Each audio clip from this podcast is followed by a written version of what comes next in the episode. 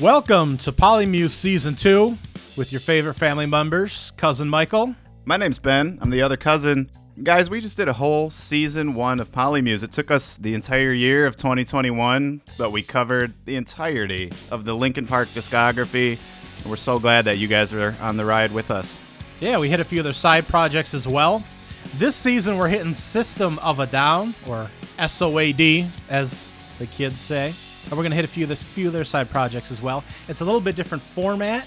We're going to be dropping some of the songs, well, we're dropping all the songs that we can into the podcast, and each show is going to be a little bit shorter. Guys, it's a brand new show. It's a brand new experience. It's a brand new Polymuse. It's the Polymuse you know and love taken to a next level. We're going to be playing music in between our conversations of the songs. We might even bring in other relevant songs if we bring up songs as we go along. It's going to be a more of a music variety talk show type experience. Me and the cuz reviewing the albums and songs and bands that changed our lives. We will still put together a full mixtape at the end, our top 14 tracks from the System of a Down discography. So we will have that at the end. We'll still be grading every song, A through, well, F effectively. Yeah, we don't give too many Fs, but exactly. We're going to comb through the entire System of a Down discography, Yep. track by track, song by song. This is what we do for all of our artists here in Polymuse, but doing it for System of Down this time, compiling the 14 best tracks. Our Desert Island mixtape. You're on a desert island. You're a huge System of a Down fan. These are the only System of a Down records you get to take with you. Which 14 songs are you gonna? So we're gonna do that, and to determine those are the S tier songs. So it's A, B, C, D, F, essentially like regular grades. If you give it the S tier, it's higher than an A. It goes on the mixtape. We only got 14 of those to give out the entire season. So that's kind of the format of the show. Guys, buckle up because this is going to be a blast. I'm I'm thrilled. Thrilled I am have you here. enthused and thrilled to have you here, Michael. Thank you for being here in the studio at the Bold Record Studios this evening. Of course, happy to be here. And of course, we both love mix CDs. We grew up on those. Of course. Bopping those in the car, making your own, scribbling on marker in the front of the CD, whether it's Mhm. drawings or titles or whatever. So, uh, yeah, Sometimes you can cram the titles on there. That's sometimes. It's not always. Sometimes you don't even know what's on there. That's true. it's like a fun hodgepodge. The road trip mix CD or the The Desert I'm Island. Sad. Or the I'm Sad mix CD, yeah. but yes, in this case the Desert Island System of a Down mixtape. So not necessarily a greatest hits, but a fan favorite hits based on us, the fans, the Polymuse crew. Okay, so System of a Down is cool. They are a really cool band. We'd like to kind of sprinkle in more of the background information about the band and the album kind of throughout the season as we go along, but we will do a quick kind of quick hit, just get you up to speed. A lot of people are familiar with these guys and kind of their career, but they, you know what, man, just they haven't really been active in quite a while. No, 2005 they released their their last pair of albums. They have released a single recently because they got back together, but 2005 was the last time that they released a full project together. They've had you know, some disagreements recently that's created creative differences, but they have respective projects that they've continued since then. So 15, 16 years since they've released a full project together besides a few songs sprinkled in here and there. But I believe they still get booked to do concerts and festivals and stuff like that. They occasionally come back out of the woodwork and someone makes them a deal to go play a show or something, but yeah, usually for benefit, I believe. not yeah, not necessarily active in the recording studio or not necessarily active uh, writing tracks. But yeah, they did drop those those two new tracks in 2021, I believe, which was that was a big not comeback because it wasn't like an album or, or anything, but it was they did it for a fundraiser Yeah, we'll get there. We'll hit those as well. So you got four guys in this band. It's the four same guys throughout the entire recording career. I guess they probably had a few guys come in and out at the beginning, there. but whatever. Main lineup, same four lineup. Power trio lineup essentially. You got the bass, drums, and guitar with a fourth guy who's more on vocals and maybe, you know, front man, maybe some things here and there. But for the most part, this is a power trio, and I love power trios. You got the Who, you got Led Zeppelin, you've got the Red Hot Chili Peppers, some of these bands where it's just bass, drums, guitar, no synthesizers, no like extra lead guitarists or extra percussionists or anything. And you have to just create the sound and fill the sound with those three instruments and probably a front man too. Most power trios, you got that fourth guy. These guys are great, man. I think they don't get enough credit for being one of the, the best power trios of probably of all time in metal, in alternative music. And these are the guys that do it. So on the guitar, the guitar part of the triangle, you got Daron Malakian, guitars, vocals, songwriting. The bass, you got Shavo Odadjian, does some backing vocals as well. You got the drummer, John Dolmayan. He is a terrific drummer, very underrated drummer. So the three of them holding the sound down. It is said that Daron does a lot of the songwriting, and then the fourth, the star member of the band, the frontman of the band, you got Serj Tankian doing vocals, crazy vocals, occasionally keyboard and guitar. He is a, a multi instrumentalist, but mainly he tries to be charismatic and entertaining and kind of perform the song, and that's the lineup. All four have uh, Armenian background. Three of them did come over uh, to California, where they were based, Los Angeles, California, when they were younger. Uh, one of them was born here, uh, but that's where they they kind of met. A few of them went to school together, didn't know each other when they were younger. They kind of met later on in life during a recording studio, uh, recording session. Soil was an early band for Serj and Darren when they met in 1992 and formed the band Soil from 92 to 94. Uh, we'll see a song on uh, their debut album, self titled album here, called Soil. And an early name for them was Victims of a Down that they later changed to System so they, they would shelf closer to Slayer, who was an influence for them. Alphabetically, they wanted it to go Slayer, System of a Down when you're looking at the the metal section of your favorite record store, which I'm sure you do so very often in real life. Exactly. Yes, yeah, so they brought on Daron much later uh, when they lost an early band member to become a full time part of the band. And later on, they added the other members of the group when they became System of a Down and dropped some earlier members uh, as well. So that's how they became the the quartet, as it kind of grew out of Soil originally, and then became Victims of a Down, System of a Down.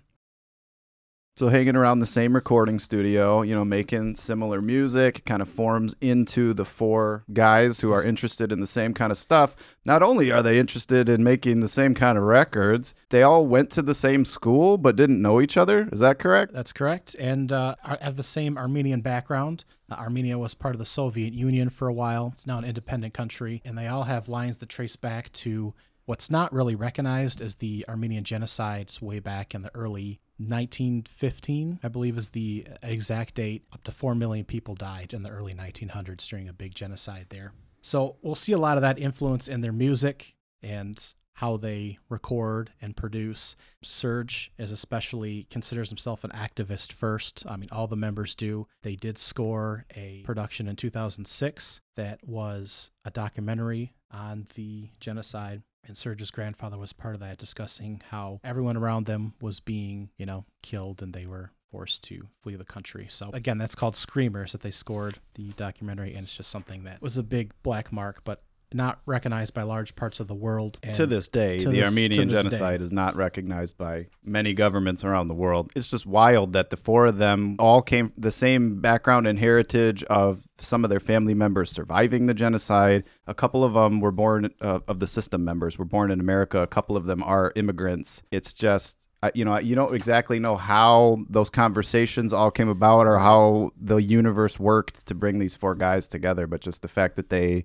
each of them is part of this ethnic minority who survived this you know political situation. They all come out of that same heritage and the fact that they're all connected to it enough that you know people in their own family have survived it obviously politically charged them to the point of being recognized as a very political band putting a lot of that into the music. That that region was still a hot spot for quite a while so that's why a lot of them left and i guess southern california was a hot spot for a lot of immigrants from that region. But yeah, for the four of them to come together with those talents and be around each other and then slowly come together is pretty cool. And just have the whole concept that, that type of music, that type of because they're influenced by Armenian music. Yes, it's they have their own metal influences and rock and roll influences, but the Armenian folk music, the rhythms and melodies of that of their heritage essentially are are all part of it and they just had the whole concept right there. It's just the four of them all this was their this was their life work. This was what it was going to be. They performed shows early. They were found by Rick Rubin when they were performing different live live sets. He of course started Def Jam Records in New York.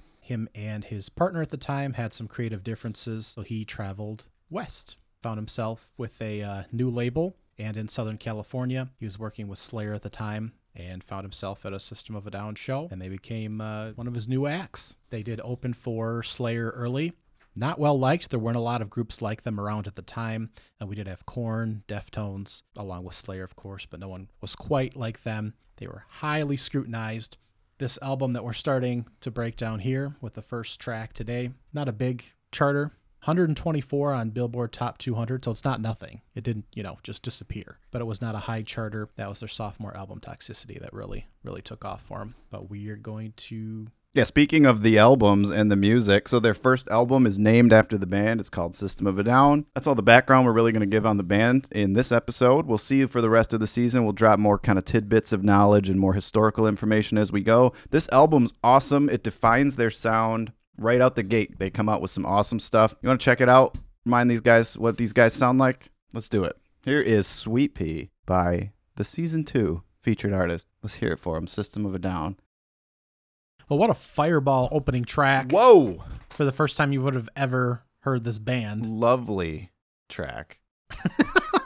You know, a little bit of everything here. I, I kind of considered it in like three pieces. You kind of have your opening guitar piece, and then you have your your wild verses and choruses, and then you get the wild screaming bridge toward the end. I kind of broke it down into three pieces, at least when I listened to it. But You got fast parts, loud parts, quiet parts, slow parts. The bridge is awesome. They're terrific at writing bridges. Throughout this whole album, we're going to see that they just get into a mode on the bridge sections where it just gets into the sludgiest, nastiest, just awesome rhythms. And then the rest of it is more kind of punk rock rhythms, kind of ticky tacky on the drum, on the hi hats, like going through all that kind of thing. And then the bridge, they use this pattern a lot. I'm bringing it up now because the first one, we'll track it through the album, right, where the bridge is just a totally different riff, sometimes like a different style entirely, but it's the perfect counterpoint to it.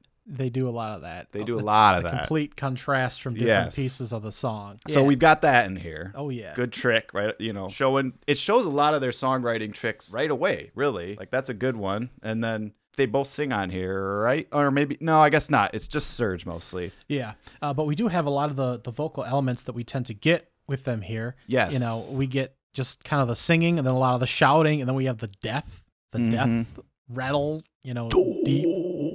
Um, you know, we actually do mix in various elements, not in this song, but later on, of whispers and kind of more of just talking. So we actually get a wide range of everything. But this is a good piece to show their elements of a few of those, a little bit of that range of what they can do vocally, of what Serj is incorporating here. And that's a big part of what sets them apart and kind of makes them alternative metal. A big part of that is the Armenian folk music influence on the actual music, but just the fa- they're just nuts, dude. The vo- like you said, there's whispers and screams and any type of different vocal you could do. They get it into the music somewhere. It's like a circ it's like circus music at a certain point. Like some of it really is just so performative and so crazy and cartoony, but then freaky deaky. I mean, there's some freaky deaky stuff. this one, we're get they're right off the bat. They're telling us a story. So that's good songwriting. First line, track one, album one. I had an out of body experience the other day. Her name was Jesus. So that's a story. Yep. Uh, very, you know, religious undertones, which is something we get here. A lot of uh, religion, political. We do go into genocide and suicide. Those are themes both on this album and throughout the whole discography for System of Down, which again very much considers themselves activists before musicians. Really, that's kind of the first first piece of who they identify as. So this one's like about philosophy itself or about religion itself. They're definitely like parodying Christianity, saying that, you know, his girlfriend or whatever, whoever he's following that's not Jesus is his Jesus. And it's, you know, flipping these concepts on their head. Maybe they're being offensive just to be offensive. Maybe it's, you know, they've got a real philosophical point. You don't always know with System. They've got lyrics that are seemingly nonsense and lyrics that are seemingly well thought out, like religious ideas. This one's probably somewhere in the middle. I do think he's talking about, you know, worshiping another person, like in an unhealthy relationship, possibly, that type of a thing.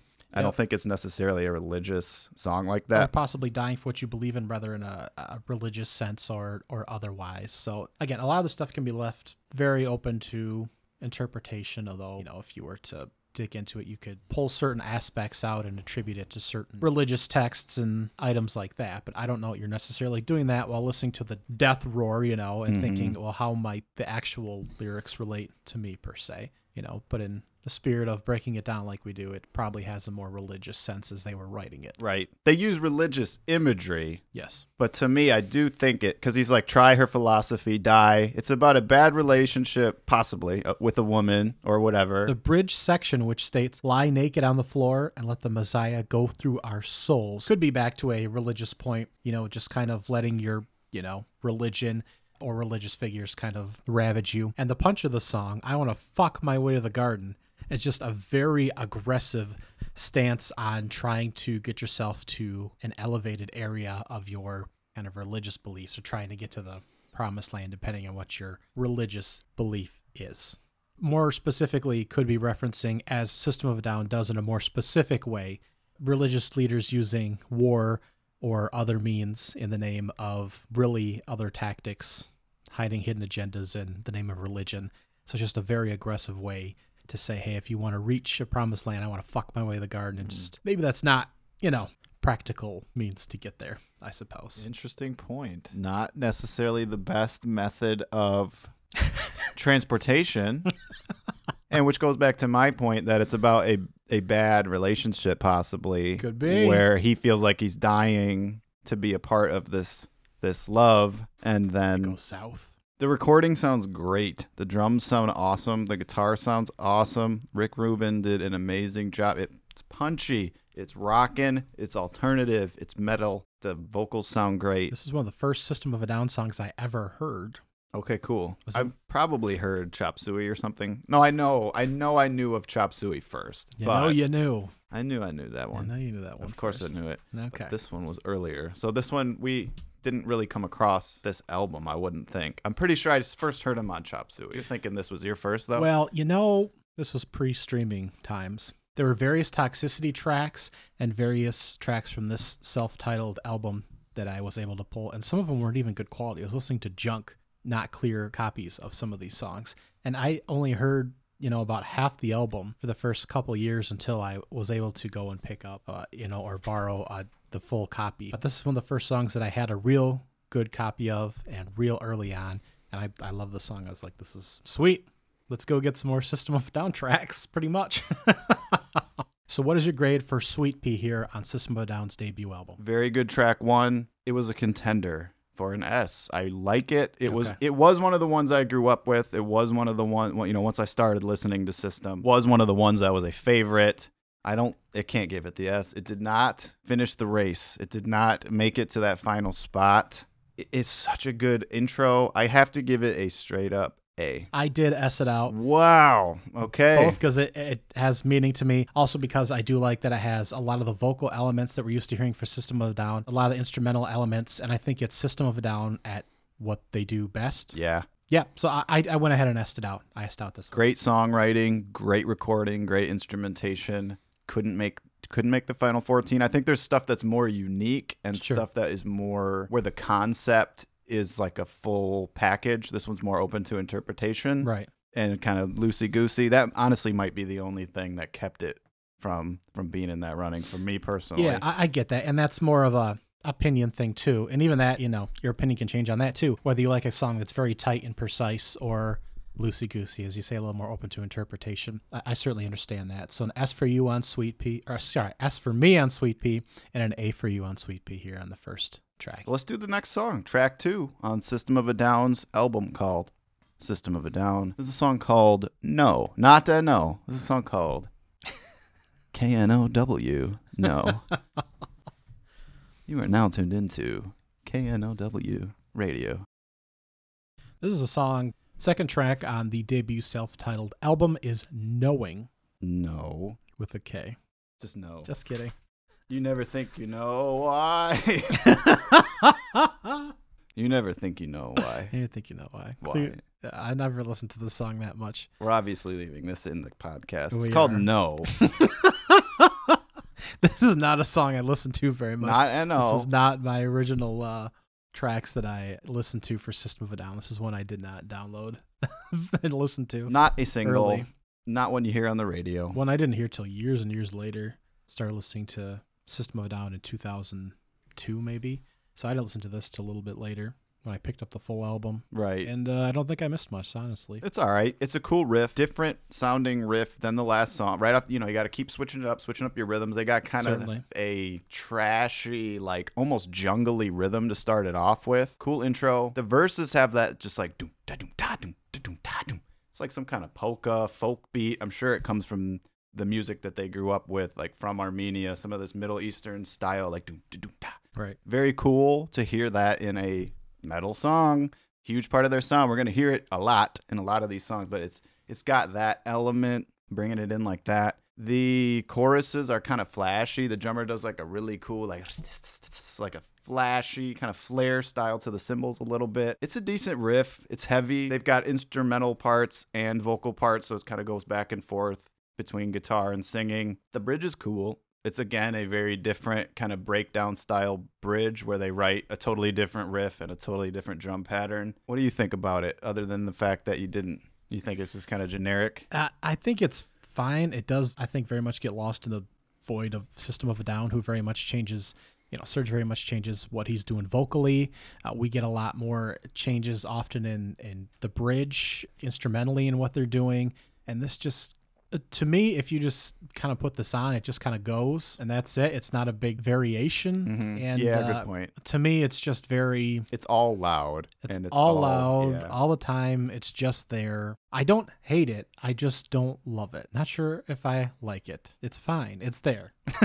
I like it. Like I think we were mostly exposed to the singles. Like in that initial wave of you downloading System of a Down stuff, I uh, I also got a lot of those tracks from you specifically. We're cousins, ladies and gentlemen. We grew up trading records, doing all this stuff. Have we mentioned it? I'm sure we have.